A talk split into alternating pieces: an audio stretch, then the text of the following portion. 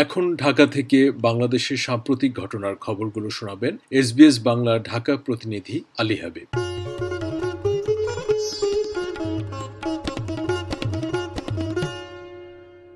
প্রধানমন্ত্রী শেখ হাসিনা বিমস্টেক নেতাদের একসঙ্গে কাজ করার আহ্বান জানিয়ে বলেছেন কোভিড উনিশ পরবর্তী চ্যালেঞ্জ এবং পশ্চিমের রাজনৈতিক সংকটের প্রভাব মোকাবেলায় সদস্য দেশগুলোর পারস্পরিক স্বার্থে এই ফোরামটি হতে পারে একটি কার্যকর হাতিয়ার। তিনি বলেন, এই সম্মেলন আমাদের সম্মিলিত প্রচেষ্টাকে ত্বরান্বিত করার এবং একাধিক চ্যালেঞ্জের অভিন্ন সমাধান খুঁজে বের করার সুযোগ দেবে।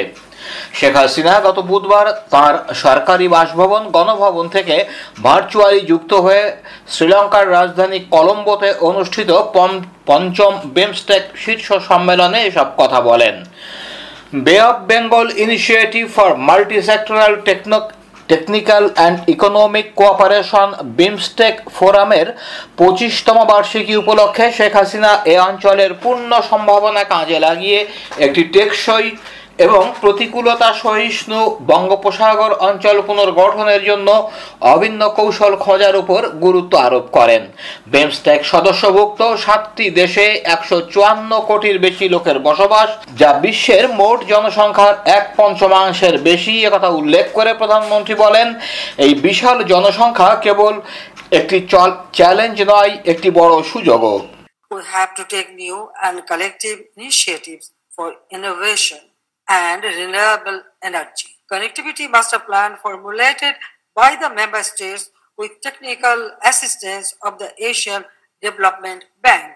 I strongly believe the master plan will facilitate regional integration in the Bay of Bengal region. জাতীয় সরকার নিয়ে সরকার বিরোধী রাজনৈতিক দলগুলোর মধ্যে নানা কথাবার্তার মধ্যে দলের অবস্থান স্পষ্ট করেছে বিএনপি। গত বুধবার এক সংবাদ সম্মেলনে বিএনপি মহাসচিব মির্জা ফখরুল ইসলাম আলমগীর বলেছেন, নিরপেক্ষ সরকারের অধীনে নির্বাচনের পর তারা জাতীয় সরকার গঠন করতে চান। সরকার বিরোধী যেসব দল রয়েছে, তাদের মধ্যে আসম আব্দুর রবের যে এসডি এরই মধ্যে একটি জাতীয় সরকারের প্রস্তাব উত্থাপন করেছে। তারা মনে করে, আওয়ামী লীগকে ক্ষমতা ছেড়ে জাতীয় সরকার গঠন করে তাদের অধীনে আগামী নির্বাচন করতে হবে। বিএনপি নেতৃত্বাধীন জাতীয় ঐক্যফ্রন্টের উদ্যোক্তা জাফরুল্লাহ চৌধুরী এবং কামাল হোসেনের দল গণফোরামও সেরকম জাতীয় সরকারের পক্ষে। অন্যদিকে বিএনপি জাতীয় সরকারের অধীনে নির্বাচনের বিপক্ষে। তারা বলছে, নির্বাচন হতে হবে নির্দলীয় নিরপেক্ষ সরকারের অধীনে। আমরা নির্বাচন চাই নিরপেক্ষ সরকারের অধীনে।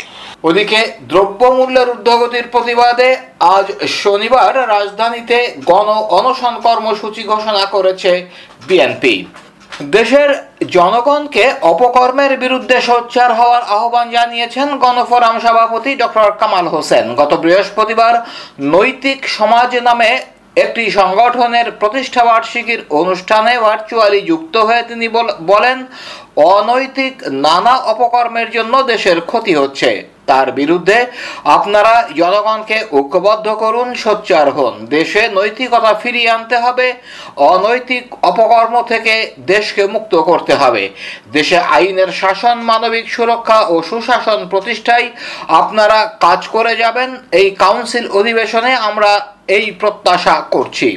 বিএনপি নেতারা নানা ভাগে বিভক্ত দাবি করে দলটির নেতৃত্ব এখন কার হাতে সেই প্রশ্ন তুলেছেন আওয়ামী লীগ সাধারণ সম্পাদক ওবায়দুল কাদের। গত বৃহস্পতিবার ভিডিও কনফারেন্সের মাধ্যমে নওগাঁ জেলা আওয়ামী লীগের ত্রিবার্ষিক সম্মেলনে দেওয়া বক্তৃতায় তিনি এ বিষয়ে কথা বলেন।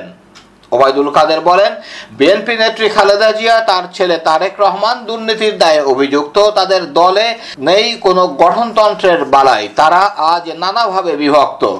বিএনপির নেতাকে, তাদের আন্দোলনের নেতাকে। বাংলাদেশের গণতন্ত্রকে বাঁচাতে হলে আওয়ামী লীগকে বাঁচাতে হবে মন্তব্য করে ওবায়দুল কাদের বলেন, দুঃসময়ের কর্মীদের উপেক্ষা করলে আওয়ামী লীগ বাঁচবে না। আওয়ামী লীগ এদেশের মাটি ও মানুষের সংগঠন, আওয়ামী লীগ কচু পাতার শিশির বিন্দু নয় যে টোকা দিলেই পড়ে যাবে। বিএনপি নিজেরাই বিভক্ত। তাদের দলেই গণতন্ত্র নেই। তারা দেশে গণতন্ত্র কীভাবে প্রতিষ্ঠা করবে। ভারতের অন্য সব প্রতিবেশী দেশে যখন অশান্তি, তখন অংশীদারিত্বের জন্য স্থিতিশীল বাংলাদেশের বিকল্প নয়াদিল্লির কাছে নেই মন্তব্য করেছেন পররাষ্ট্র প্রতিমন্ত্রী শাহরিয়ার আলম।